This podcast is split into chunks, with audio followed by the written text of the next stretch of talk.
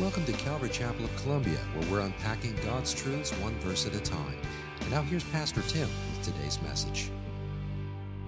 So stand with me, Revelation chapter 22. Beginning in verse 6, we read, And he said to, to me, These words are trustworthy and true. And the Lord, the, the God of the spirits of the prophets, has sent his angel to show his servants what must soon take place. And behold, I'm coming soon. Blessed is the one who keeps the words of the prophecy of this book. I, John, am the one who heard and saw these things. And when I heard and saw them, I fell down to worship at the feet of the angel who showed them to me. But he said to me, You must not do that. I'm a fellow servant with you and your brothers, the prophets, and those who keep the words of this book. Worship God. And he said to, him, to me, Do not seal up the words of the prophecy of this book, for the time is near. Let the evildoer still do evil, the filthy still be filthy, the righteous still do right, and the holy still be holy. Behold, I am coming soon, bringing my recompense with me to repay each one for what he's done. I am the Alpha and the Omega, the first and the last, the beginning and the end.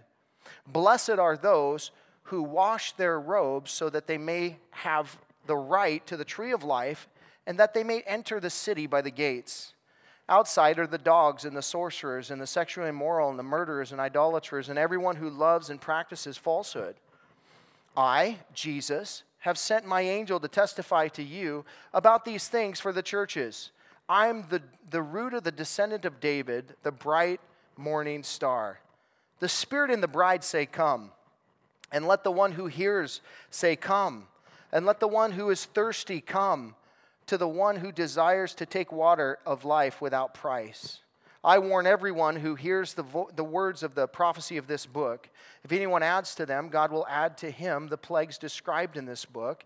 And if anyone takes away from the words of the prophecy of this book, God will take away his share in the tree of life and in the holy city, which are described in this book. He who testifies to these things says, Surely I am coming soon. Amen. Come, Lord Jesus. The, the grace of the Lord Jesus be with all. Amen. Father, we thank you for your word this morning, and we pray, Lord, as we close out the final words through the book of Revelation, Lord, that you encourage our hearts with the phrase, I am coming soon. And Lord, may it also be a challenge to us this morning that we be about your business we pray that you fill us with your spirits, that you would give us understanding of your word this morning, and we thank you in advance for how you're going to change our lives today. So we love you for, and thank you for being here this morning, God, and for speaking to us through your spirit. We pray in Jesus' name. Amen. You can be seated. Nothing puts excitement in the air like the sign coming soon, right? Everybody loves the coming sign soon, unless you live in Spring Hill and you see another tire shop showing up. You're like, yeah, that's not, I'm not so excited about that, but I love the coming soon signs, right? I mean, it's cool to see the new things coming and it's exciting to see all those kinds of things. Well, today in our text, we have literally the greatest coming soon sign ever given, but it's not relating to a business, it's relating to a person. Jesus is coming soon. Amen? Awesome. You guys are super excited about that. Hence the title of my message this morning His Soon Return. The words, Behold, I am coming soon, are repeated three times in our text uh, this morning, and that should put some excitement in our hearts. Coming soon to a city near you, Jesus Christ. And oh man, oh man, I cannot wait for that day when Jesus comes. He is coming soon, he tells us. Three times in our text, we read that phrase, I am coming. It's, it's a, uh, an emphatic truth that we can count on. Jesus is going to do what he says he's going to do, and so he's coming soon. Uh, what if I mentioned to you that this phrase is specific to three people groups found specifically in the book of Revelation? So, you know, we've been going through the book of Revelation, and there are only three people groups in the book of Revelation, folks and they're very distinct. When you look at the book of Revelation in terms of outline and the way that it's uh, you know, put together, uh, you, you know that the first three chapters, Jesus is speaking to his church. It's the bride of Christ. He's talking to you and I. That's specific to us. He's talking to the, the churches, you know, there in, in chapters two and three. He's talking about, he's talking directly to the church. And then we find in, in chapters 4 through 19 that Jesus is speaking to two different groups at that point. The word church is no longer mentioned in the book of Revelation for, uh, in, in, through chapters 4 through 19. We do find at the, towards the end of chapter 19 the word bride mentioned, uh, but not the word church. And, and the, the, the next time we see the word mentioned is here in our text today, where we read at, here at the end of the chapter there uh, the, the Lord speaking about, to the, about the church here. So, you know, his church, he has one specific message for that he's coming soon. And then there are two other groups in chapters 4 through 19. Who are they? Number one, he's talking to unbelievers, isn't he? And we find that in our text today that Jesus is still talking to unbelievers at the end of the chapter here. Jesus wants unbelievers to understand there is a warning relating to the book of Revelation for those people who are unbelievers. And he is trying to reach unbelievers because he loves people and he longs that no one would perish, but all would come to repentance. And so he speaks to that group in, in, in chapters 4 through 19. I don't know how you can miss it if you're here during that time because the wrath of God is going to be poured out on this earth, and God is going to be making a declaration to every person that exists on planet earth during the time I am coming. And it should put fear in hearts, and yet we see the direct opposite it actually people harden their hearts further and further away where they know that these, uh, these the, this god's wrath is being poured out on earth and yet they harden their hearts even harder to where they reject him completely. But then there's another group that's being spoken of in chapter 4 of revelation through chapter 19 and these are what are termed as the tribulation saints the tribulation saints. And th- these are, it starts out, we find in chapter 6, where the Lord, you know, draws 144,000 Jews. I know you think they're Jehovah Witnesses. They're not. They're Jews, 12 tribes of the 12, you know, 12,000 from the 12 tribes of Israel specifically.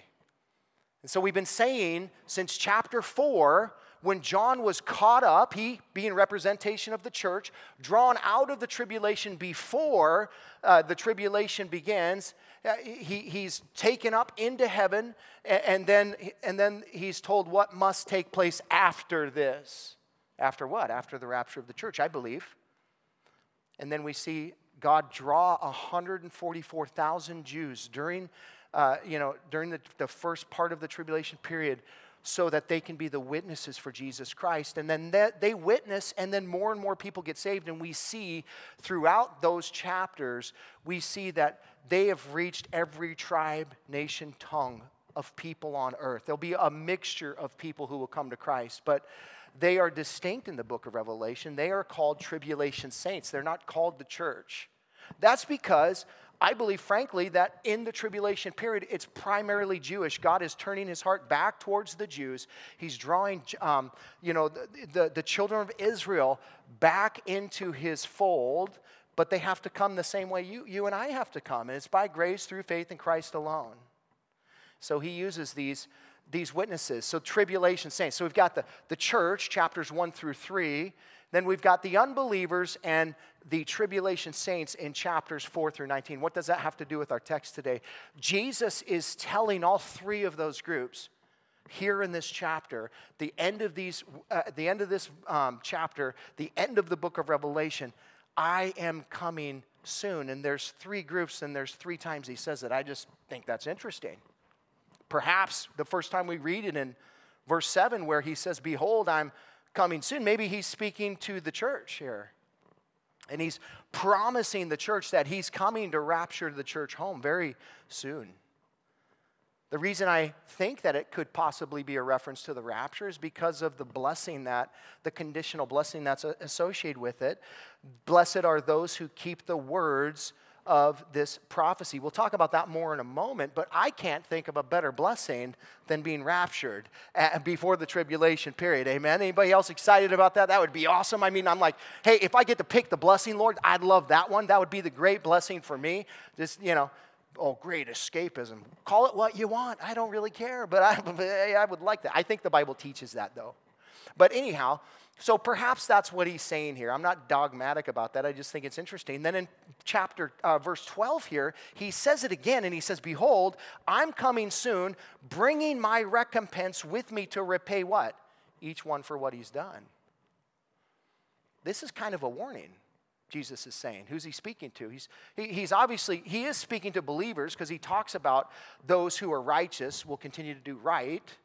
So those, those people who are in Christ will be repaid, right? You know, all your works will be repaid at one point. The Lord is a debtor to no man, everything that you've done, even though it's done in the power of the Spirit of God and he's orchestrated all that from the before the foundation of the world. Somehow you get some credit for that. I don't know how that works, but that's the truth.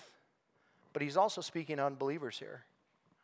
And he's warning them that recompense is coming, that he will repay every person for what they've done. And then we find in Revelation chapter 20, where we read these words again surely, not just behold, now it's surely, I'm coming soon. This is a guarantee that Jesus is making. Who's he making this to? Perhaps it's to the tribulation saints who have been persevering through the tribulation period, through this seven year period there, and they're uh, you know, not to grow weary in these moments because Jesus is surely coming soon. It's a promise, but it's also a truth. It's emphatic. He is going to be coming. Whether or not these are specific to that or not, I just thought it was interesting. Thought I would throw it out for food for thought. But what we do know is that he is speaking to these three groups in these uh, words in this, the end of this uh, book here today. He's talking to you and I as the church today, this morning, about that He's coming again. He's also going to be reminding those who are in the tribulation period, who are believers, that He's coming again, encourage them. And also, He's reminding believers today. Why? Because He desires believers to come to Christ. So the Lord is speaking. Everybody in this room, the Lord is speaking to today. Doesn't matter where you sit with Christ. He's telling you this morning, I'm coming soon, and his longing and desire is to be with you forever in eternity. He loves you so much, and he wants you to be with him. And I hope you are in Christ this morning and that you will be encouraged by these words this morning. This is meant to be encouragement for us, and so I hope that you find that this morning. Now, his title, or uh, the title of the message, His Soon Return, is kind of misleading, isn't it? What do you mean, His soon return. Jesus has been gone for 2,000 years. That doesn't seem too soon to me. Uh, I would hate, if, that, if he means soon by waiting a couple thousand years, I would hate to see what he means by wait a little longer. You know what I mean? Like, like when you tell your kids, I'll just hold on a second. You don't mean that. You do not mean that. You mean like, I'll talk to you when I'm ready to talk to you, and it could be hours from now, but you know, you just hold on a second, right? So, we know that that word means something different. The word soon has a totally different meaning to Jesus than it does to you and I. It reminds me of a story that I heard uh, about the Pope and uh, the soon return of Christ. And aliens had been captured here on planet Earth, and delegations had been sent to, uh, you know, uh, from all kinds of countries to interview these aliens, and religious leaders were sent there as well. And so they, they got an opportunity one by one to ask these aliens questions. And when it was the Pope's turn, he said to them, he said, Hey, do you guys know about our Savior, Jesus Christ, who is God the Son and Son and the Son of God? And they're like, Oh, yeah, Jesus, we know.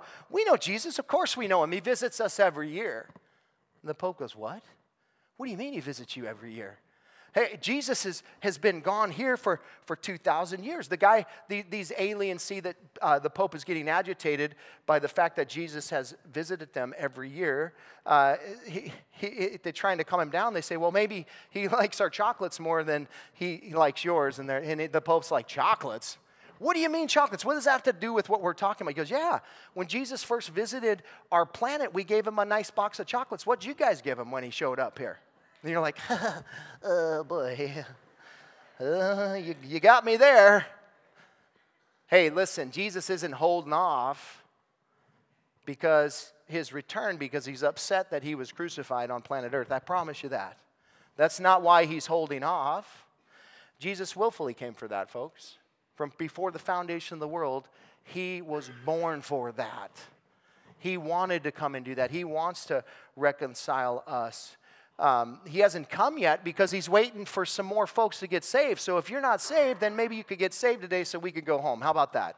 that would be great. But, but the Lord seriously is trying to exhaust every avenue of every human heart before he comes back again because he loves people unlike we do. He loves people unlike we do. And if we ever really got a taste, and I hope that you do get that, I hope that the Holy Spirit, the the fruit of the Spirit is love. And it's not our kind of love, but it's God's kind of love. It's that unconditional love. And when we, when we feel that for somebody who doesn't deserve it, then you understand why Jesus hasn't come yet. Because he loves people unconditionally, it has nothing to do with how bad people are or how much people continue to go the direct opposite way of him. Do you know he loves those people as much as he does the most faithful person in the world? He loves people, man. And that's supposed to be our heart for people as well. And that's the fruit of the Spirit being, you know, poured out into you and I. He's waiting because he wants people to come to Christ. But listen, there comes a point, and I don't know when that point is, when the fullness of the Gentiles, I believe that's what it's speaking about, is when the, the last, the, the number of people that God has di- dictated to be before the tribulation period, uh, you know, the last Gentile, which is anybody that's not a Jew, get saved. I believe that's when God turns his sights back to Israel. The tribulation period begins. Rapture of the church happens right at that moment. So, but after that, it's on like Donkey Kong, folks. I mean, it's, it is the end of the end. It is literally the world will not be around. It will not survive after. The, the it's the beginning of the end where God begins to cascade his plan uh, for the end and where he will eventually will um, throw the, the, new, the heavens and the earth into the lake of fire. They will all be destroyed. The planet Earth that we live on today will not exist. The heavens that God lives in, all that we see around us will not exist. Be thrown into the lake of fire. God will create a new heavens and a new earth. We read about this the last two weeks. The New Jerusalem comes down. That's where we reside with Him forever and ever. But for those who are outside of Christ, they are also thrown in the lake of fire forever endeavor. And, and so that's the, the cascade of um, events that will happen when the Lord does come and begin to, he comes to get his church and then he returns uh, on planet earth here. So the word soon here uh, literally means rapid and unexpected. It doesn't necessarily have anything to do with time as it does really to methodology, that Jesus is going to come uh, like a thief in the night. He's going to come rapidly and unexpectedly.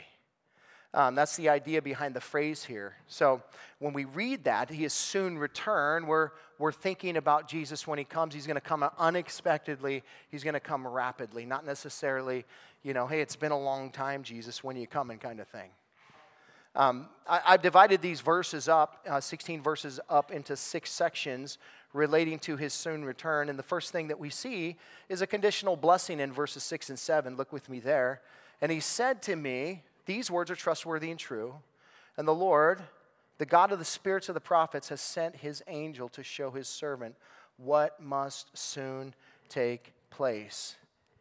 And behold, I'm coming soon. Blessed is the one who keeps the words of the prophecy of this book. So in verses 6 and 7, there are two people speaking here, just to be clear. The first voice that we see here is the angel that John has been, the, the, the, same angel, the, the, the one that was the seventh angel that poured out the seven bowl judgments on planet Earth. He, he, it's that angel that is speaking to John here, and he reminds John that these words are trustworthy and true. What words is he speaking about? He's speaking about all the words that John has heard. All the words that John has written down, they are trustworthy and true because this is, this is a revelation of not, not necessarily events, but a revelation of a person whose title is faithful and true. And therefore, everything that John has heard so far, because it's a revelation of Jesus Christ, is faithful and true, and it will come to pass. Um, we, we know that that's Jesus' title. That's what, what he says to the church at Laodicea in Revelation chapter 3, verse 14, and to the church, angel of the church at Laodicea, right? The words of the Amen, the faithful and true witness. That word faithful right there is the exact same Greek word used in our text translated trustworthy. It's the same word. Jesus is the same. He's trustworthy, he's faithful. You can it's the same same idea, but that is the title of Jesus and therefore all of the words relating to Jesus here this angel says are trustworthy and true because they're about Jesus. This is not a hypothetical revelation, folks. This is a literal revelation that has been given about Jesus and it will come to pass. These words are reliable and trustworthy. The angel goes on to say to John, and the Lord, the God of the spirits of the prophets, has sent his angel to show his servants what must soon take place. The angel is now making it clear that all, listen to me, true prophecy. I didn't say all prophecy, I said all true prophecy is given by God. Why do you make that distinction? Because there's a lot of false prophecy, folks. Uh, there are people, even in our culture today, who call themselves prophets, who say things, thus says the Lord, and then they don't happen, and somehow they still have people following them. I don't understand that. They must not understand what the word false prophet means. What it means is not somebody who has, an, who has a different view on a passage than you do. That's not necessarily a false prophet. A false prophet is somebody who intentionally says something, this is from God, to elicit something from you. God's telling me right now that somebody in here's got 500 bucks in their pocket, and man, if you got that 500 bucks, we're waiting for it right now. Would you just pull it out? We're not going to leave until that 500 bucks is in the, you know what I mean? Eh, God's telling me that you're here this morning. That's called false prophecy unless it's from God. Anybody got 500 bucks in their pocket? No, I'm just, I'm just kidding. But, but, but you see, man uses position and power, and then they start to make it about themselves, but they use God's name. God said this. That's called false prophecy. We saw that in this past election where many people were prophesying. God told me that Donald Trump was going to be the president of the United States eh, you're wrong, false prophet. Now, can a person recover from that? Yeah, they can. It's called repentance. And then it's called being careful about using God's name with things that I wish will happen, right? I don't want to be wishful thinking. That's not what thus says the Lord means. Thus says the Lord means the Lord has said these things, right? So we want to be careful. And, uh, and by the way, we, we believe primarily the prophecy being given to us today is right here it's through the Word of God. We, we, really don't need new things. We just need to stick to the old things that have already been declared to us. And prophecy, I believe, in the church age is primarily given through the forthtelling, the forthtelling, not foretelling, like you're telling the, tr- the future, but the forthtelling, speaking the Word of God to each other. That is as much biblical prophecy as the foretelling or you know some kind of future event or something not that god can't do that and i'm not saying he doesn't do that I'm just saying that I think that that happens. Here, here's how you can tell does it come true? So if you're listening to people who do do that, you then have the obligation to follow them and make sure what they said is true. And when they don't, then you say you're a false prophet. And you need to be careful about what you're saying because people are following you and they're putting their hope in who? You and your words. So be careful. Be, be careful about that. This angel is telling us that all true prophecy is given by God. So, all the prophets of the Old Testament, all the prophets of the New Testament, everything that's been written in the Word of God has been given by God, by His Spirit for you and I, so that we can have understanding of the things that are going to come. This angel is telling John, he's saying he was sent to, to show John the things that must soon take place all that John has been shown here is the prophetic word of God being revealed to him and now to us today. And so we have that truth before us this morning. In verse 7 now, we have a different voice. This is somebody else speaking. If you have a red letter Bible, then those letters in your Bible on verse 7 are red, which means they're whose words? Jesus' words. Why are his words red? Um, you know why. So red letter, the red letters of chapter of verse 7 here, they say, and behold, I am coming soon. Personal pronoun I. Jesus is speaking. I am coming soon. Blessed is the one who keeps the words of the prophecy of this book. Um, you know, the idea of Jesus coming soon again is swiftly and unexpectedly. And, and just to talk about the rapture, by the way, that's exactly how it will, will come. That's what Paul said. when he talks about being caught up together. You know, in 1 Thessalonians 4:17, let me read it. And then when we who are alive, speaking about those who are alive during the time of the rapture of the church, who are left, will be caught up together with them, speaking of those who have been raised from the dead and ascended to Christ in the clouds, w- with them in the clouds to meet the Lord in the air, and we will always be with the Lord. But that phrase caught up there, uh, that phrase caught up there, it literally means to grab or to seize by force uh, with the purpose of removing or controlling, to seize, to snatch away. It's literally to take away like violently, like it's just, whew, it's just gone. So what it means. Now we get our word rapture from this word harpazo in the Greek. It's it's uh, rapturo in the Latin, which translates to the English rapture. So if you next time you uh, somebody challenges you on well, the rap- word rapture is not even in the Bible. Well, it actually is a translation of it. But if you'd rather me say caught up together, it means the same thing. So we could we could split hairs if you want, but anyways. Uh, but the idea is that it will be happen so fast and so unexpectedly the world around us will just be going what in the world just happened? It'll be instantaneous. Paul says in the twinkling of an eye what? How fast is that? It's pretty fast isn't it? Twinkling of an eye? Faster than you can blink. The church is pulled violently from this world. So quick so unexpected that the whole world sits and goes, Whoa, what just happened? And you know what's going to happen. Then some dude's going to walk up and he's going to go, Let me tell you what happened. And he's going to look like the Savior of the world, but he's the direct opposite. He's, he's going to be Satan incarnate, man. He's going to be the Antichrist, and he's going to lead the world totally astray. But the world wants to be led astray, by the way. And so they will welcome that, that in. But the idea of us, uh, you know, Jesus uh, says he's coming soon. He is coming soon. And he's going to take his church from this place. Now, some people uh, say, like, yeah, but um, I mean, he's been, people been saying that for thousands of years. And you know what? Peter addresses that. In Second Peter, he says, hey, when scoffers come and they ask you, where is this Jesus that you've been speaking of? You know, you're going to have people come and challenge you on the idea of his return because he's going to be gone for so long. That was God telling Peter, you know, a long time ago that it was going to be a little bit and people were going to come and mock the church over this. But we don't really, um, we're not concerned about that because Jesus, what Jesus says comes true. And so we trust what he says, and he's coming soon. Um, you know, he goes on here and he gives a, bl- this is the only book of the Bible that, that ends with that starts with a blessing and ends with a blessing. And you know for anyone who literally takes any kind of time to read it and understand it you have a built-in blessing for you. Now you are blessed if you read the bible in general but but this is specific to the book of revelation folks. This blessing this is a conditional blessing. If you then god. That's a condition. If you do this then god will do this and here's the condition blessed is the one who what? Keeps. The condition is keeps the word of the prophecy of this book. You want to be blessed?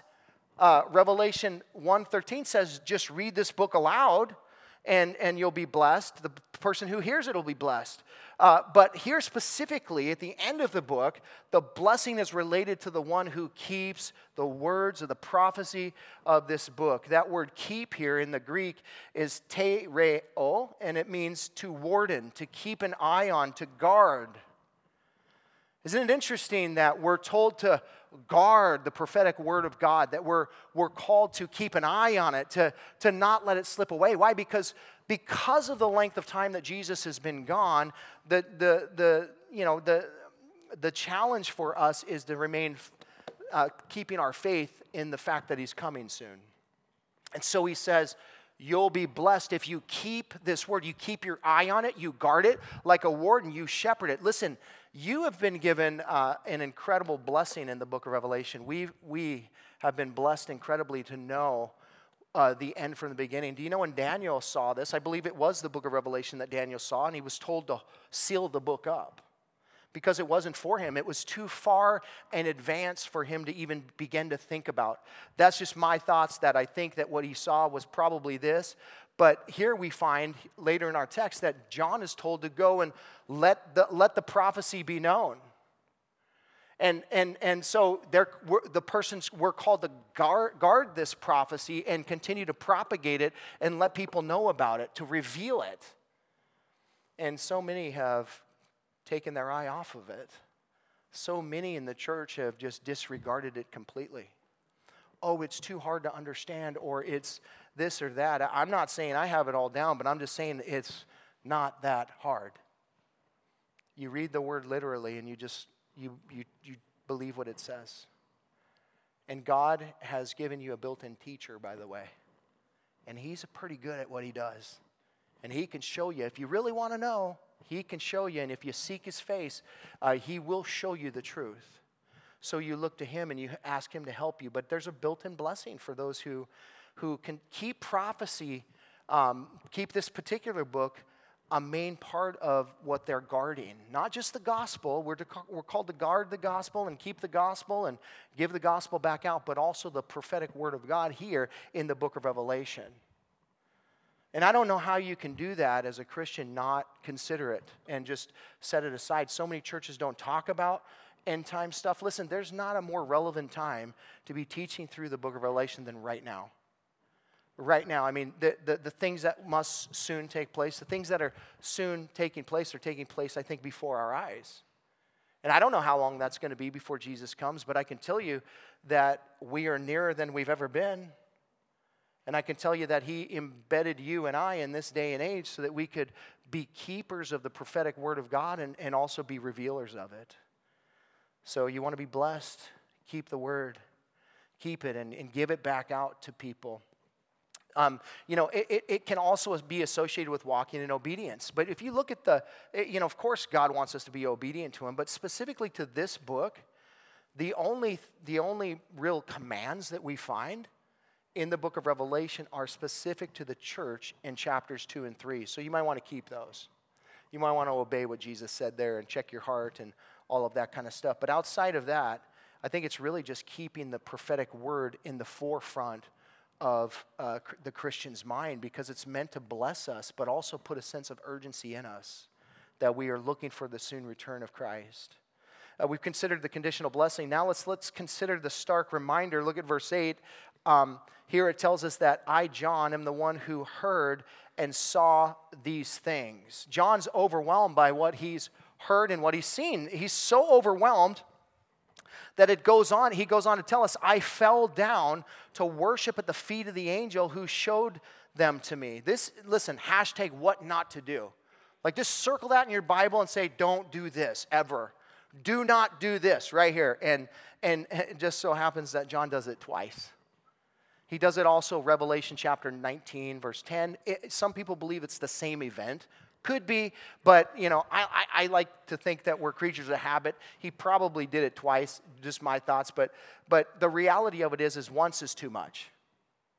Once is too much. You know, John in these moments, he's seen majestic things. I mean, a- angelic hosts are majestic. They come out of the glory of God. There's no doubt that they are incredibly, um, you know, in, in just beautiful and, and powerful and um, you know all these kinds of things. And john sees this this angel in this moment and, and he's just like wow.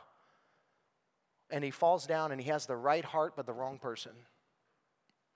He falls down before the angel who's just the messenger of god.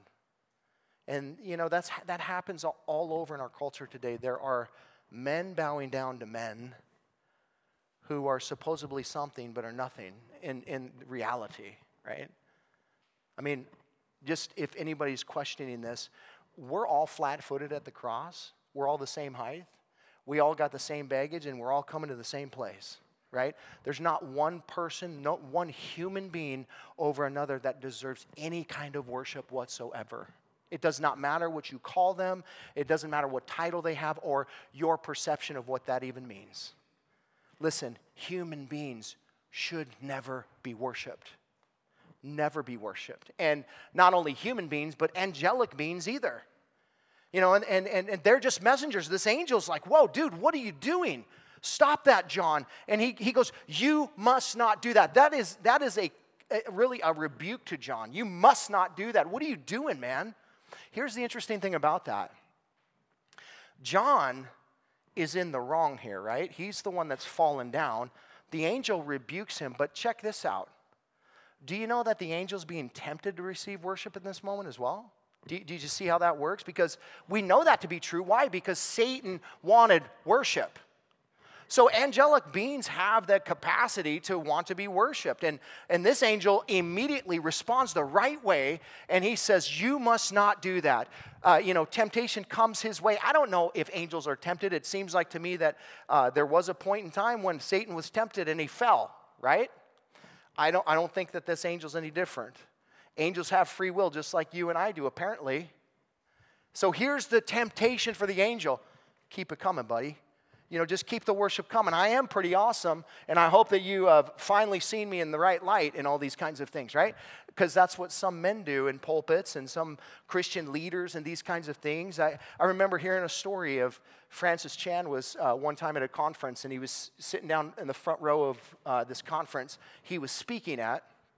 And it was before he was getting ready to speak, and he was sitting there worshiping the Lord, and um, and then uh, in the moments, that you got to love God. God just does these in, in the right moment.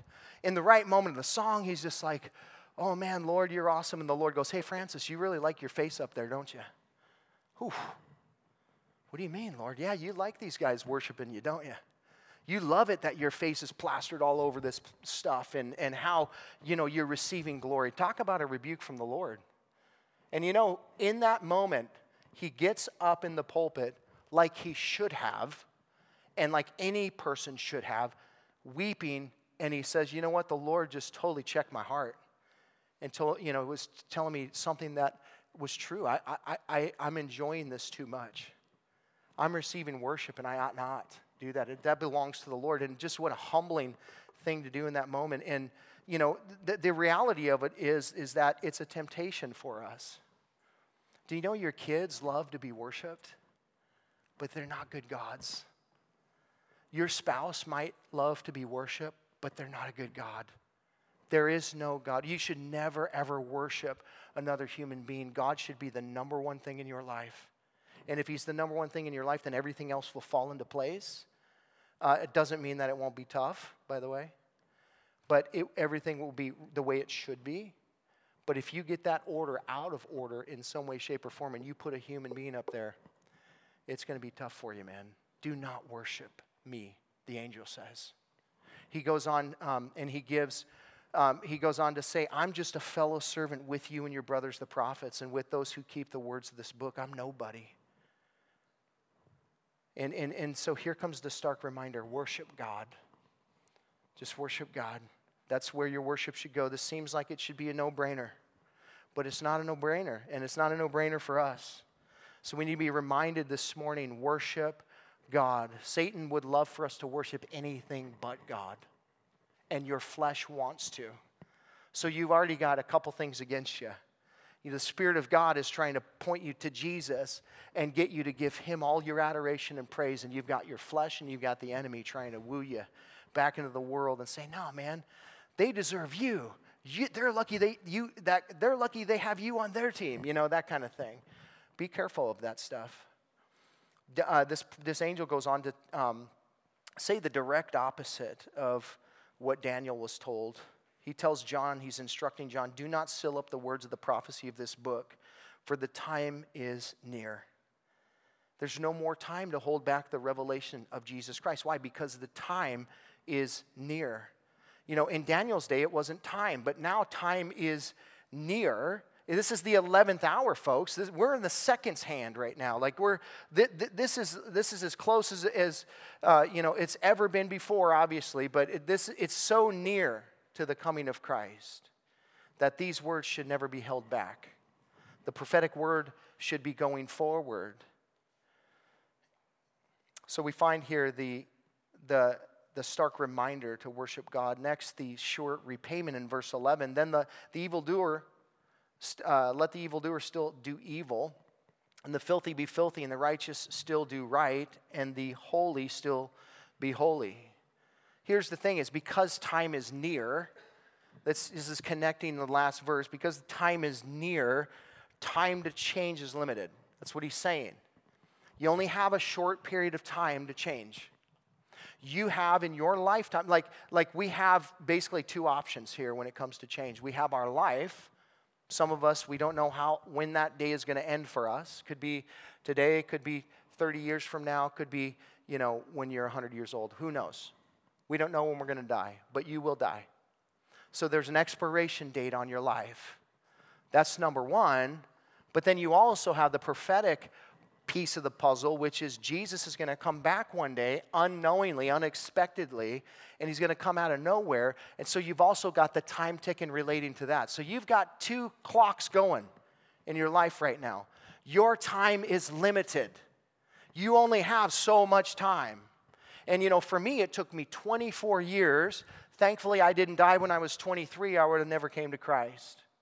Took me 24 years to figure out who God was and that He wanted to be in a relationship with me. And then I finally I came to Christ, and you know, at, from that moment on, the clock really stopped ticking for me because it doesn't matter anymore. I'm His, so I, he, I do what He wants me to do. It's no longer I who live, but Christ who lives in me. I died when I was 24 years old, and Jesus Christ is now living through me, and so did you, whatever age you were when you came to Christ. But some people are playing with the clocks and they think they have time. Jesus is saying, no, time is near. Time is near, and listen, your faith will be sealed when you breathe your last breath or when Jesus comes. One of those two options. Once that happens, your faith is sealed. If you're an evildoer in that moment, you will be an evildoer for the rest of eternity. That's what he's saying. If you're in Christ and you die in Christ or Jesus comes back and you're in Christ, guess what? For all of eternity, you'll be in what? In Christ.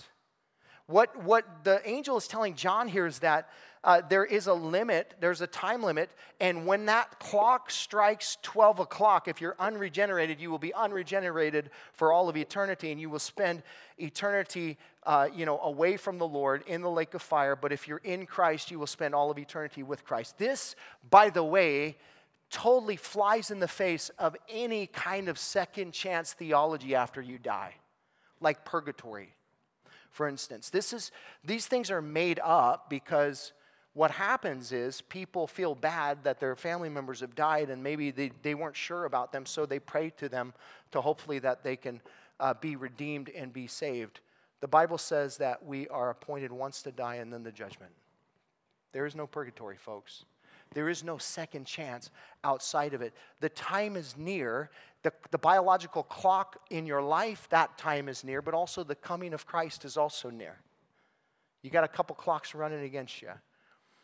So you don't want to live your life, um, you know, hoping you can slide in at the last second, man, and hope that you, you can make it. That's not what you want to do. I like to quote my. Uh, one of my favorite theologians, Eminem, you only get one shot. Jesus said that too, though. Jesus did say that in Matthew chapter 10, verse 39. He's not talking about music. You don't have to lose yourself in the music, but you got to lose yourself in Jesus. That's what he said. Matthew chapter 10, verse 39. Whoever finds his life will lose it, and whoever loses his life for my sake will what? Find it. It costs you something, but it's worth it. It costs you your life. And the day that you come to Christ, your, your life ends and his life begins. And whatever he wants to do is fine because why? He's Lord. Lord means he's in control. He gets to do whatever he wants to do with my life because he bought and paid for it. I'm bought and paid for. If you're in Christ, you're bought and paid for.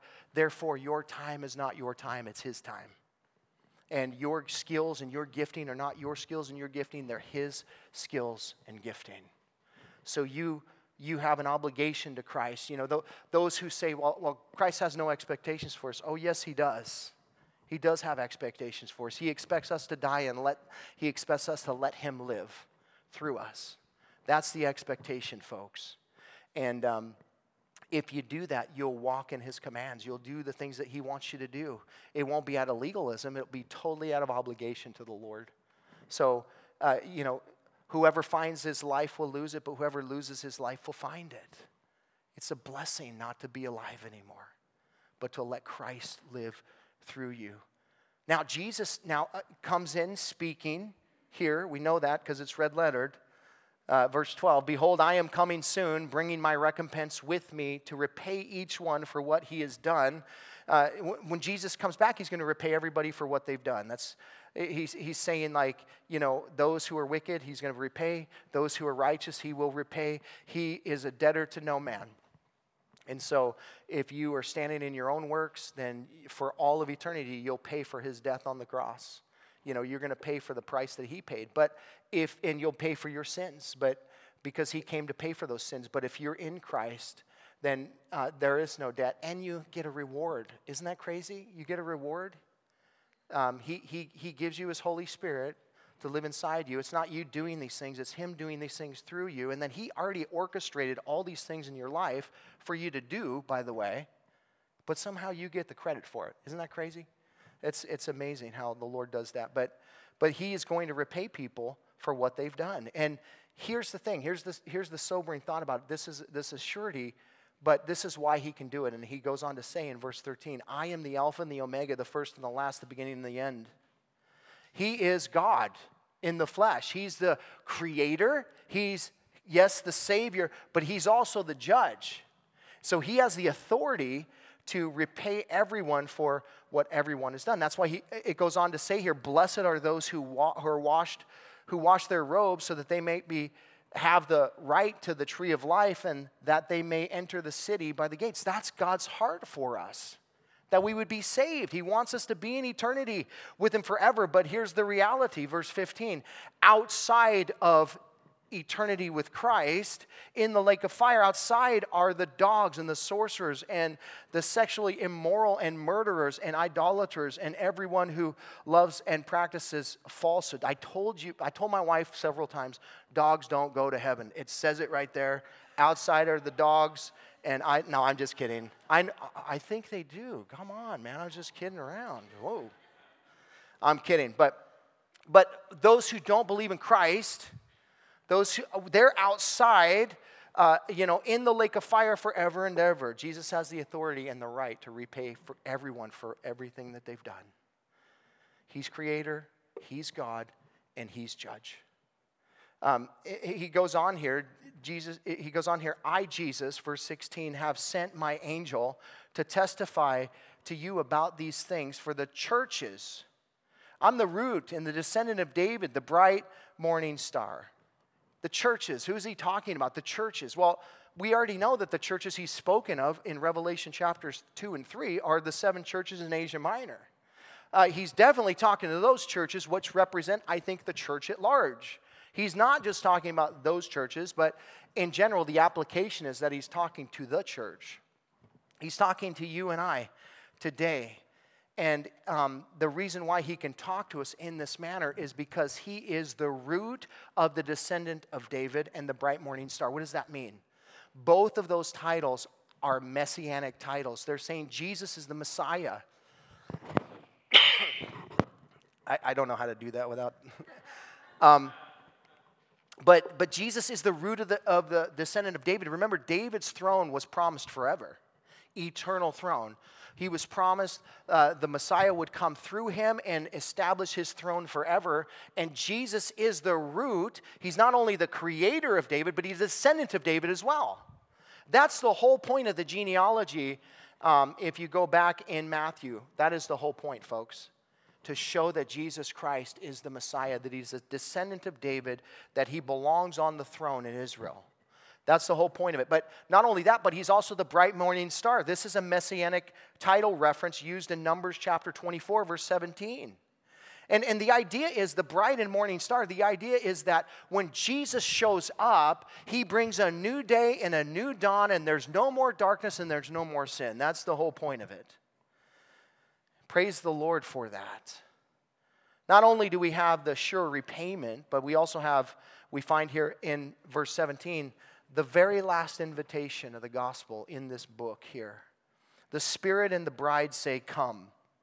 And let the one who hears say, Come. And let the one who is thirsty come, and let the one who desires take the water of life without price. Notice who's talking here. It says it's the Spirit of God and the bride. Isn't that interesting? Hmm.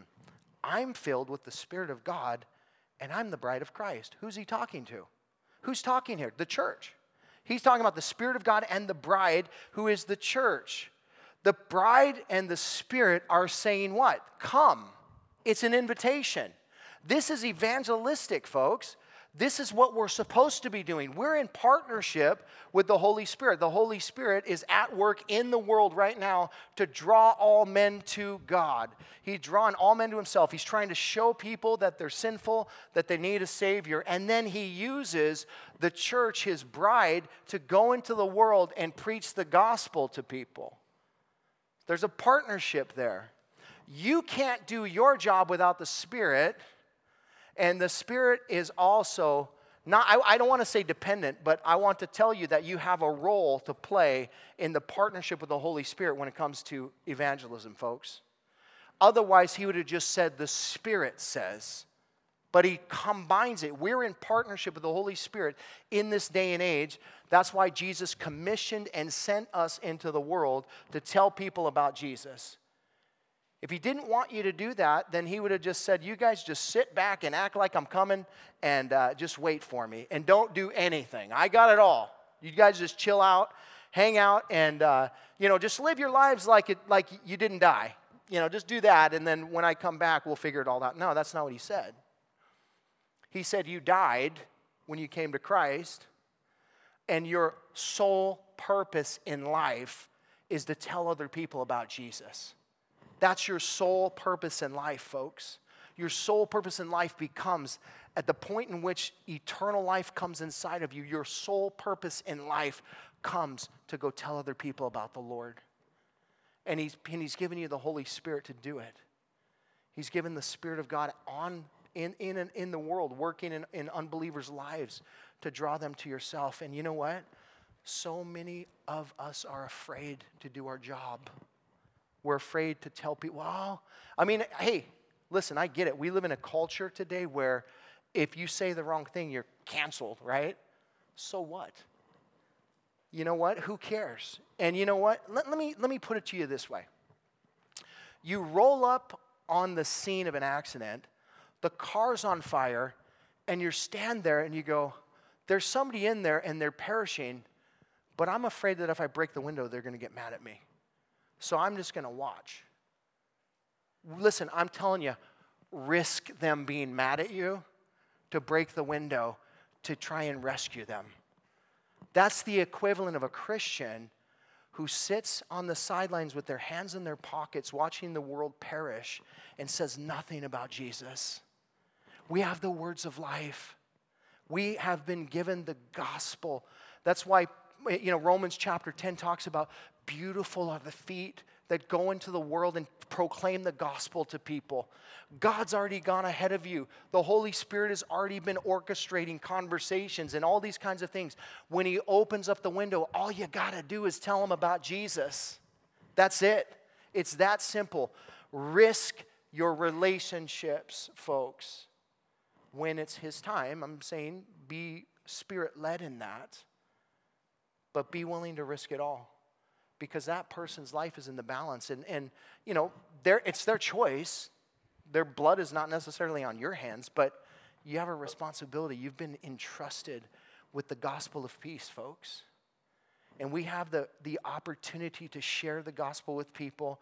And it is an incredible privilege to be the one that gets to introduce some lost soul, somebody who has been stuck in their sin to Jesus who can rescue them, who changes their life. And they will be forever indebted. And not necessarily to you, to God, but, but what a blessing you would be in their life.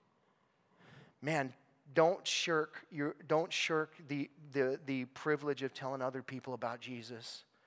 You know, we, we, we should be thinking about other people, being ri- willing to risk it all. Jesus did that.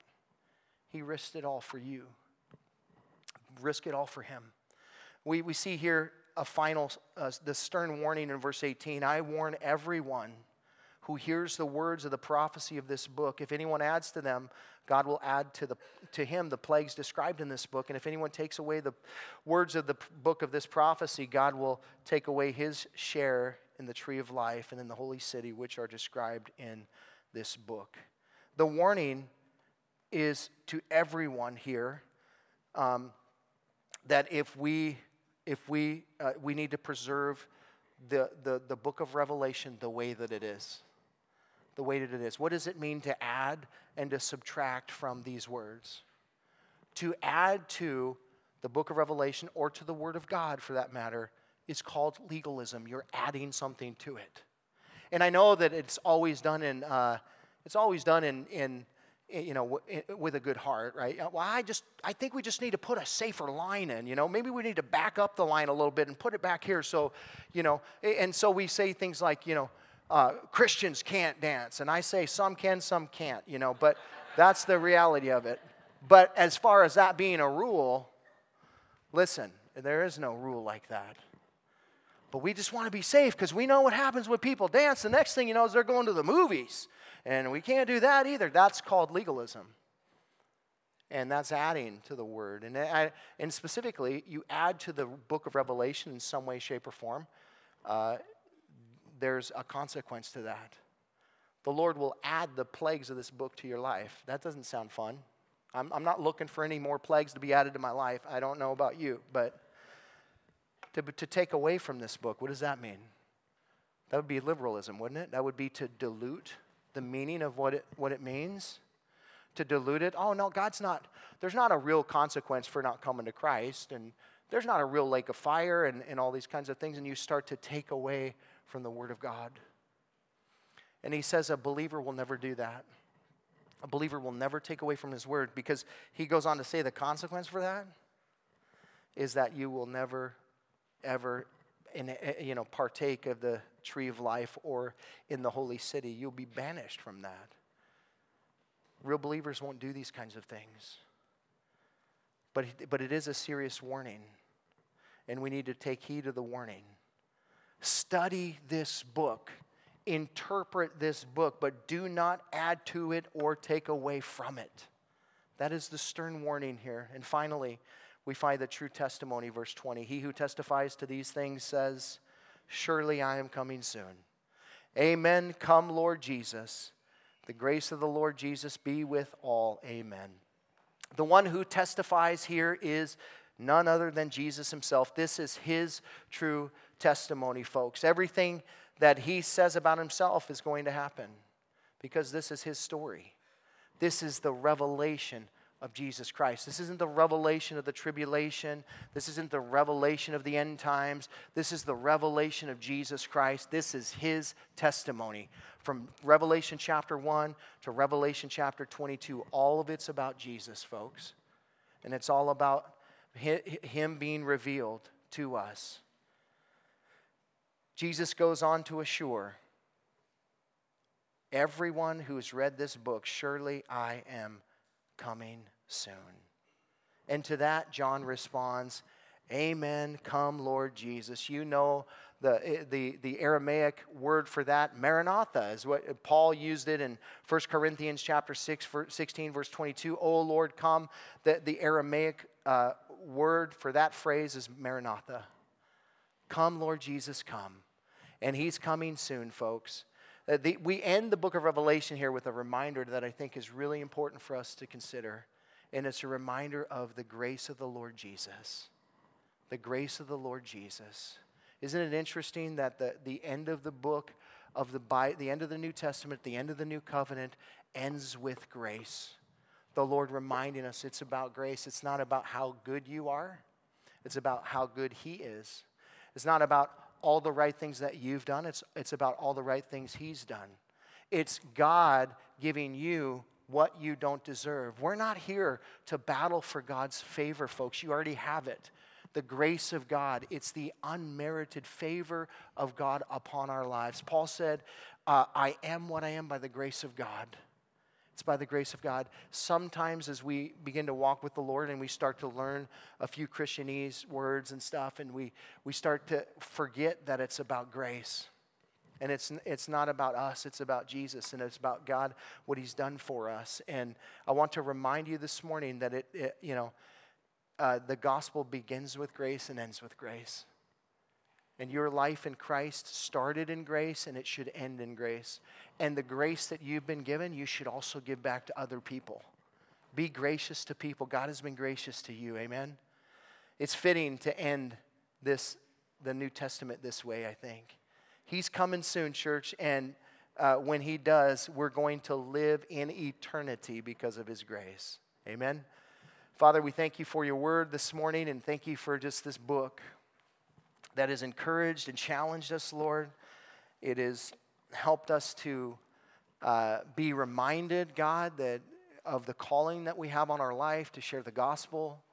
And uh, Lord, we just thank you for um, just instructing us this morning to, to keep it, to keep this word, to keep an eye on it, to watch over it, to not close it up or seal it up or hide it away or, you know, act like it's too hard to understand, Lord. But you want us to dive in and you want us to just uh, meditate on these things so that we can be, so that it can put the, um, this, this heart of expectancy and urgency within us, Lord, to um, not only be waiting on you, but also be urgently telling others about you because you're coming soon.